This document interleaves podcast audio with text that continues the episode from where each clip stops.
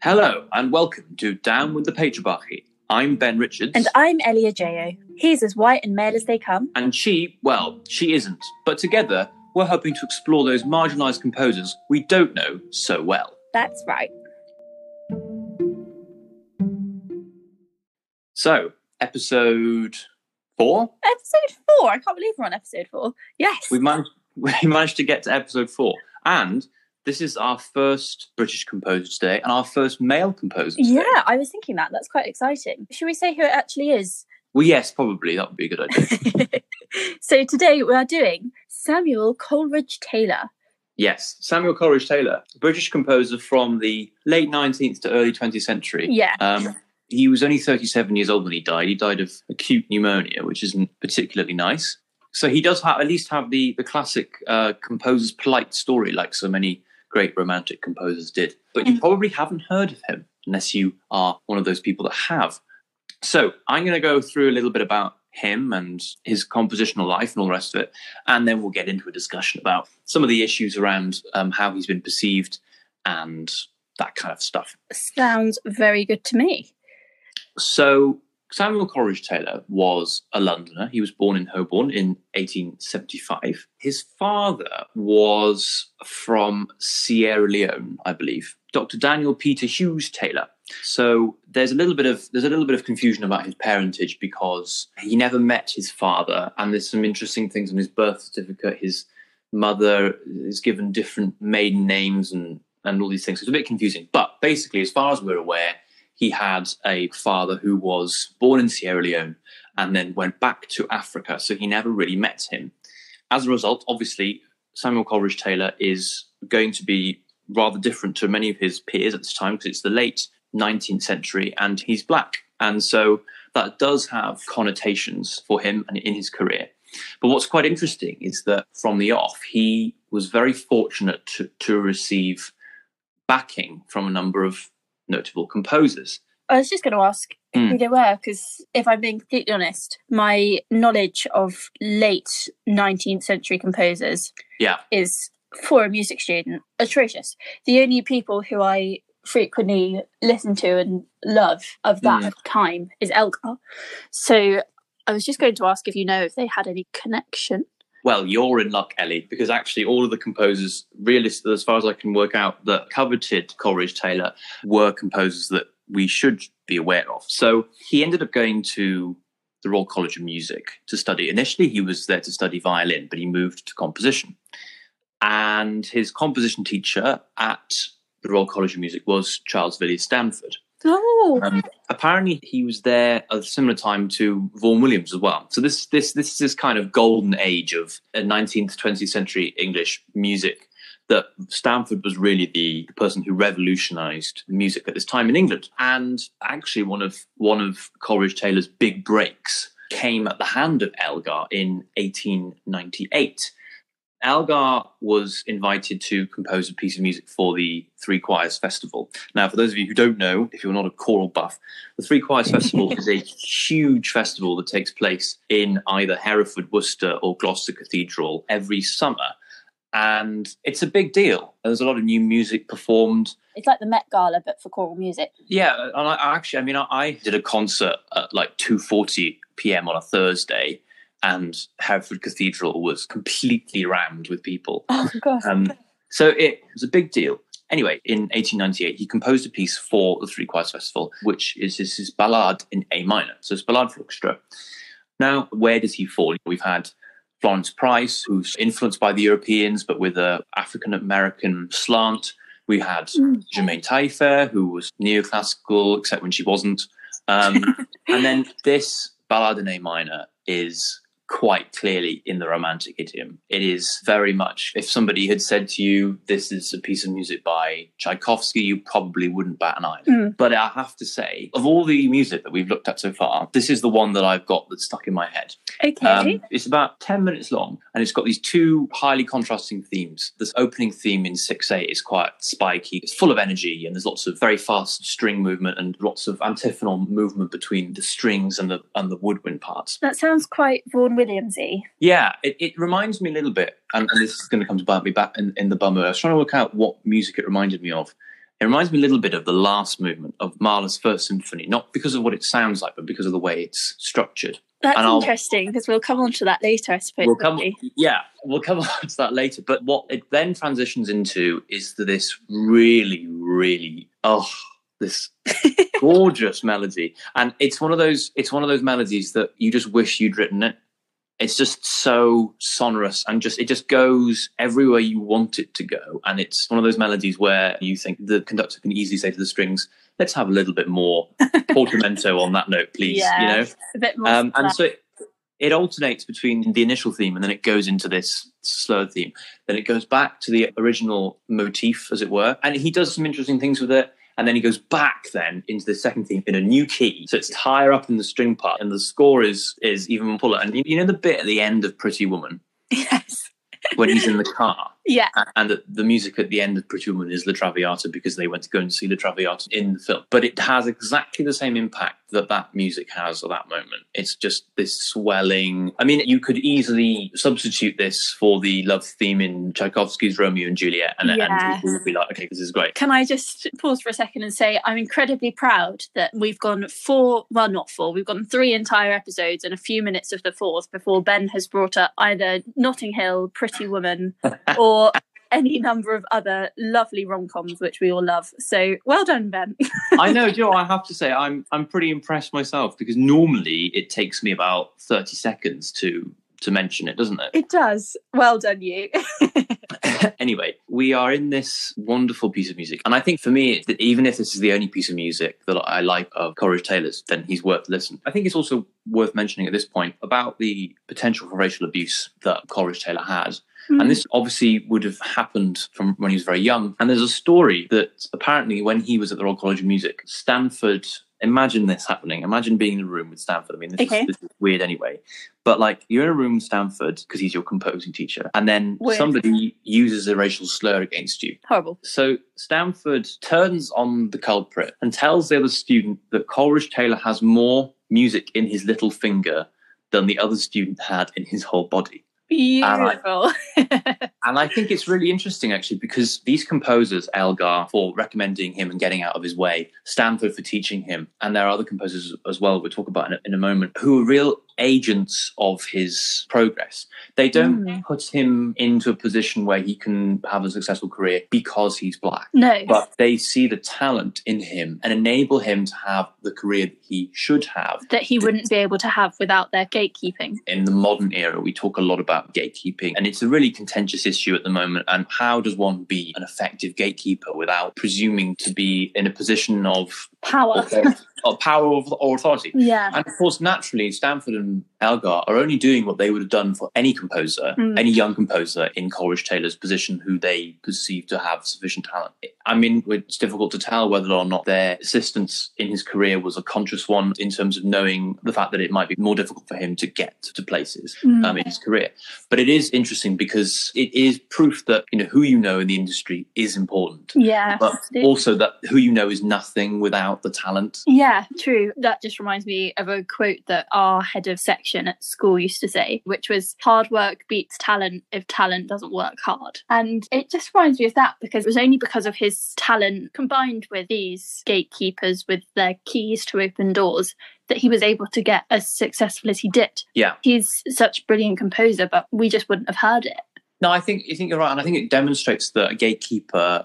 I think we we presume it in the modern era that a gatekeeper is purely a white person being a gatekeeper for a black person, but actually, Yeah. this is as well as being that. This is also a gatekeeper being an established, successful person, being a gatekeeper for a young, talented person. So it's fascinating the effect that these people had on his life and were able to help him forge a career. Now, the Ballade in A minor was an immediate success. I want to talk about his most famous work, a work that probably most people don't know, but at the time was said to be more popular than Handel's Messiah. Okay. So Hiawatha's Wedding Feast was a 40 minute cantata for chorus, tenor soloist, and orchestra, which was based off Longfellow's poem Song for Hiawatha. Mhm. Uh, which was this huge poem. And this piece of music is very Victorian. I can imagine if you were in a choral society in the early 1900s, loving this piece of music because Yeah. the chorus sings throughout, beyond the tenor solo in the middle, the chorus sings throughout almost all of it. There's lots of good tunes. It's fairly diatonic. It doesn't take you anywhere particularly harmonically adventurous. But it was a huge success, a huge success. And actually, interestingly, Sir Arthur Sullivan, who at the time was really quite ill, was able to get the first performance. And he's quoted as saying, I'm always an ill man now, my, my boy, but I'm coming to hear your music tonight, even if I have to be carried. So there was a real sense of energy around Coleridge Taylor. And I believe it was Parry who referred to the premiere of Hiawatha's Wedding Feast as one of the greatest nights in the history of English music. Wow. So there's this really, really huge moment. And after Coleridge Taylor's death in 1912, this piece was performed in the 1920s at the Royal Albert Hall every year. And the poem depicts Native American life. And so they would put on performances of this piece with costumes and, and, and everything was very elaborate. And it was performed hundreds and hundreds of times. Huge, huge deal. And, and I think it's important to state that saying that it was more popular than Handel's Messiah at this time, Handel's Messiah is very popular today. We know this, you know. Oh, you- yeah.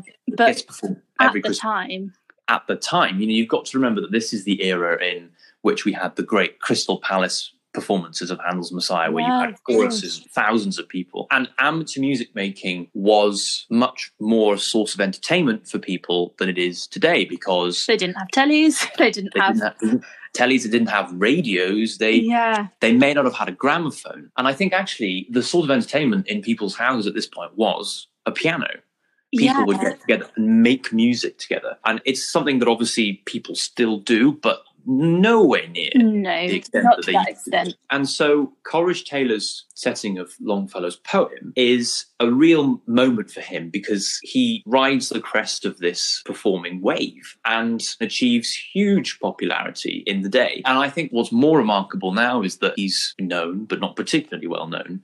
But he was so well known and so famous. But interestingly, didn't make him very much money because he rather famously sold the rights to the piece for £25 and 15 shillings. Oh my gosh. How much Which- money was that? Well, I mean, it was more than £25 is today, but Still nothing. still nothing when you consider the size of the work. There were two sequels which finished the setting of the poem, interestingly enough, which were critiqued by Elgar as not as good.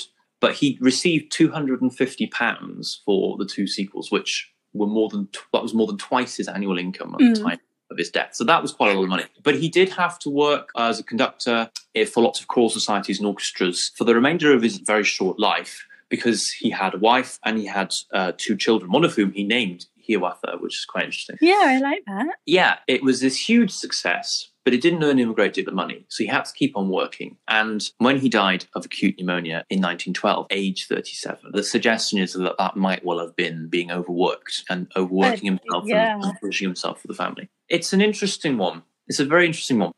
I mentioned and- and we mentioned that this might be a bit of a contestable moment to talk about it.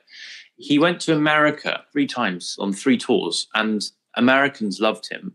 He didn't receive any of the racial abuse he received in England, in America. He was warmly That's welcomed. interesting. Yeah, I think he was invited to meet the president. He had this interesting thing where he conducted black only orchestras, but he was also allowed to conduct white only orchestras. Um, and there, I believe there was even a Coleridge Taylor choral society. There was a huge amount of buzz around him, particularly Wow. in the American community, which is very interesting. And I think also is that he was interested in his heritage, but he never visited Africa. And I think there was a certain fascination with his heritage, and that was partly what he enjoyed when he was out in America and meeting Mm. African Americans. And he, he set 24 spirituals for piano. And I believe that he was quoted as saying that he wanted to do what Brahms had done for Hungarian music and what Dvorak had done for Bohemian music. He wanted to do the same for these melodies. And it was interesting actually sort of listening to some of those and comparing what he did to what Florence Price did with some of those melodies. when we Yeah. we looked at episode one. I'm not sure. This is the thing, is that I, I very much enjoy some of what I've heard, but then there's other stuff that I'm not so sure about. Mm. Um, but anyway, I'm getting off topic. is that he was referred to when he went on tour to America as the African Mahler. Mm. Now, there's a lot of issues with this, so should we unpack it?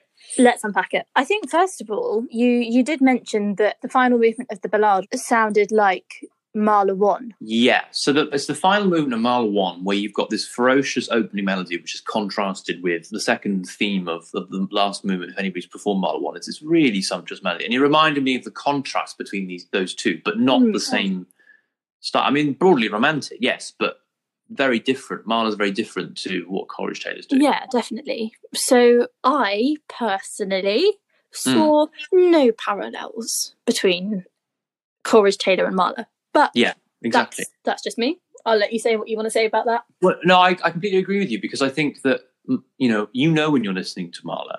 Mahler has a very distinctive quality. It's it's very earthy and very Central European. You know, very you can, very German, kind of rooted in. Yeah, the... it, it, sounds like you're on a Swiss Alp when you're listening to. Yeah, and you've got the Matterhorn is behind you, and there are cows with bells on them, and and, and, and, and, and there's a very distinctive woodwind sound with Mahler, which is difficult to put your finger on, but it, it's you know when you're listening to him, you you can't confuse him. I feel like you might be able to confuse you might be able to confuse Brahms, Tchaikovsky, or Dvorak if you're not fully aware of the this kind of minutiae of their individual. Yeah, style. I agreed. Anyway, back but, Mahler but Mahler I think I'm trying to work out what it is. What, what is it that that made people call him this? Is it because obviously he visited America in the early 1900s, and this was a time. It, it's funny. He has a similar trajectory to Mahler in the sense that he, you know, he dies quite young and he's writing at the same time.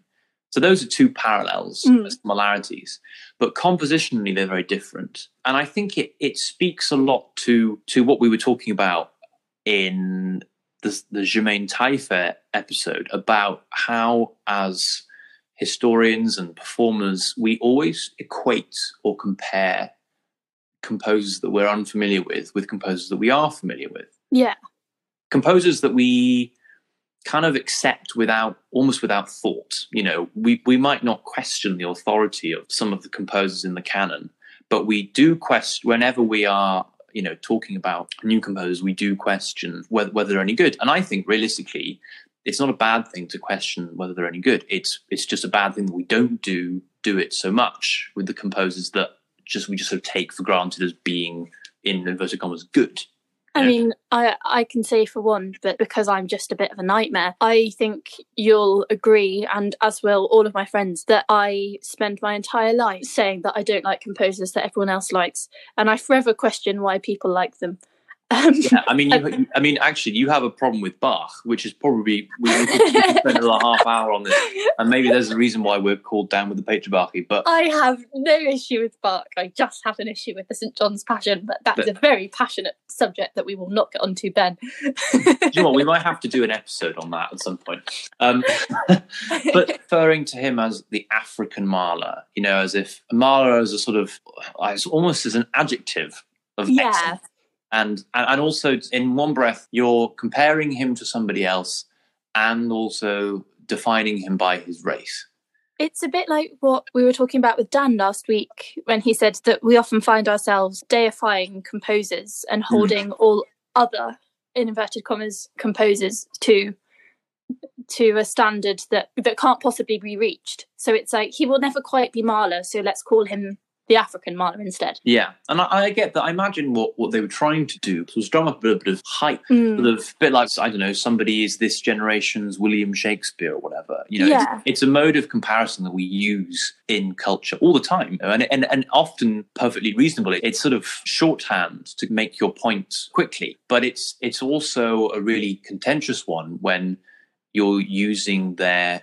race or their gender or their sexuality exactly to to use that comparison. And of course, you couldn't refer to somebody in that way today. That no, absolutely not. No, um, but it's very, very interesting. So Coleridge Taylor, he's writing at this time in English music where a lot of great composers are writing. He he manages to write successfully in both the Romantic European idiom, but also write successfully in the Victorian English idiom, particularly with these big choral works. Yeah, I, definitely. I mean, personally speaking, it's not my music. Like it's not really music that I would that I would be very enthusiastic about, but it, it's music that I could happily listen to because it is it's very well crafted, and I think that I, I'm able to separate my personal feelings about whether I actually like it versus whether I think it's good. I think it's, it's objectively good. good. Mm. Yeah, I think it's good, but I don't necessarily think I would listen to it. But then uh, at the same time, I probably wouldn't spend my time listening to a lot of those sort of great Victorian works, which sometimes just feel a little bit overblown. And I think uh, they're they're what we tend to call choral bangers. You kind of whack them out for a big concert, but when you perform them all the time, it's just exhausting.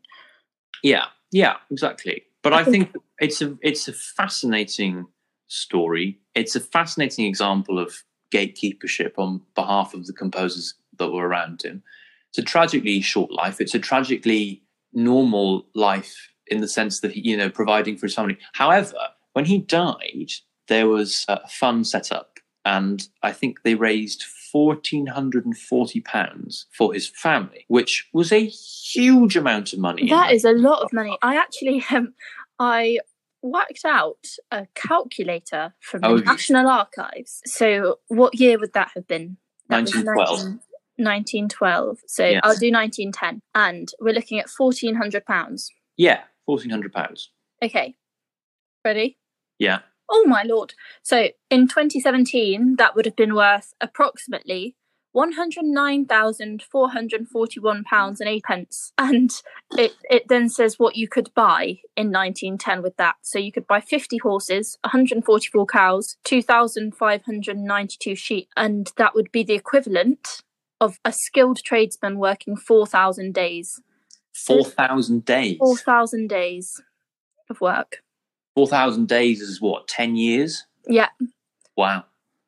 So, I mean, and, and also that um, uh, Coleridge Taylor's widow received a, a yearly £100 pension from King George V. There was a pension oh. scheme set up um, by the royal family that, that she received from the crown um, so, so you know, that obviously this is the thing is that this is proof that his his uh, popularity at the time was real. People loved his music enough to generously give money to the family to support them to the tune of hundred thousand pounds in, in today's cash. Yeah, I love they that. could have bought a hell of a lot of sheep. I like that. They, I like that they use sheep, yeah, cattle, so and horses, as opposed to they could have bought I know a semi-detached house in Wimbledon, or you know, I don't know. Um, yeah, I I like that. It also does um, how how many how many quarters of wheat you could buy, but I mean, I don't right. think anybody really needs to know that. No. Um, but no, I I think personally, I, I so I was listening to the clarinet quintet in F sharp minor, and I just kept thinking, who can I do this with? I just kept going, okay, so which violinist, cellist, clarinetist do I know? And then I suddenly thought, actually, we're in a pandemic, no one can do anything. But no. I um I I I did think, when can I perform this and with whom? Because I really liked it. Yeah. And it's funny when you were thinking uh, when you were saying about the choral societies in yeah. uh, the early 20th century who would perform that um, regularly. I just thought you run a choir, Mr. Richards. Ben is the are we are you director or conductor? Conductor. Conductor of Royal Holloway Founders Choir. Go and give them a listen. Go give them a follow on Facebook. Yeah. And, and I thought you could be your own gatekeeper, and maybe Samuel Coleridge Taylor might be popping up in one of Founders Choir concerts before the end of your time at Holloway? Well, well, I mean, I would if if his music didn't require 200 singers and an orchestra. Um, oh, darn! but I mean, I mean, I need to I need to do a bit more digging on him and see if there's any kind of anthems that aren't quite so massive because I would be really interested. And I think actually, you saying about who can I play this with? For me, often if I the way I know that I really like a piece of music is when I want to get a copy of the score put my headphones on and pretend to conduct it in my room. And that was what I immediately did with this piece. I found I found the score for the Ballade in A minor. I got my headphones on because I was just like, this is brilliant music. And and I was so I was so happy that I'd found it. And I, do you know, I just think as well that you know Coleridge Taylor is one of our I'm not going to say Black Britons, one of our great Britons. Yeah. You know, he's one of our great cultural, should be one of our great cultural icons. And at the time was, despite, you know, obvious connotations of racism that would have persisted, you know, at that time. Mm. And I just think, you know, we, we he should really be celebrated. And, and you know, there's a lot, there's lots of issues in the present day about British patriotism, but I would say that, you know, this is a fantastic icon for Britain in the early 20th century. You know, he's he's got this brilliant combination of you know British culture and African culture and African heritage and British heritage, and he's gone through the ranks of great British composers and been helped by them and been lauded by them, and he's found popularity among the great British public. and, and the now- People don't really know who he is, and I think that's a real shame. I I actually so my dad is a musician. He's a very talented jazz, musician. Also, feel free to check him out. And he well, he asked who we were going to be looking at this week, and I said Samuel Coleridge Taylor, and he said, "Ah, he spearheaded classical music in Britain, written by black people." And I thought Yeah. that was really interesting that he knew who he was, and I'd never heard of him. And Yeah. um, I I liked that. I don't know if it's a generational thing, but I think Um, yeah, I think that was my first thought. It might be a generational thing. And I think the nice thing is, is it's important to know who the person behind the notes is, but also it's nice to close your eyes and think, I have no idea what the color of the skin of this person is, and it Could doesn't anything. matter. No, Exactly. Yeah. I, I love that. I think that's a really good point for us to finish on so we don't keep rambling on for these poor people who are thinking, God, when are we going to finish? God, yeah, um, yeah. To our to our four viewers, as I as I, as I I, I always, I always, I always like the thought that you know, even even if this ever became ridiculously popular, that that, that would be always the, the suggestion that there was only four people listening. anyway, we have to do our we have to do our thing. We have to Tinder our way through uh, this the end of this. Are we? Um, which way are we swiping? I, uh, should we do it at the same time? This is going to be horrible for the listener. So we are three, two, Two, one, one, right. swiping right. Yeah! Woo! Here we go. Cool. So, so far, can we just quickly list our little canon? So we've got Florence Price, Germaine Tailleferre, not Dan Elphick, but then we've got our brand new Samuel Coleridge Taylor. So, Yeah. woo! Let's go new canon. So yeah, go go and listen to Coleridge Taylor. Check out the clarinet quintet. Check out the Ballade in A minor. Check out if you've got a little bit more time, the Hiawatha's Wedding Feast. Go and find his music. Go and read about his life. There's plenty of information online. There's a really, really, really good video of an RCM quartet playing with one of their clarinetists playing the clarinet quintet.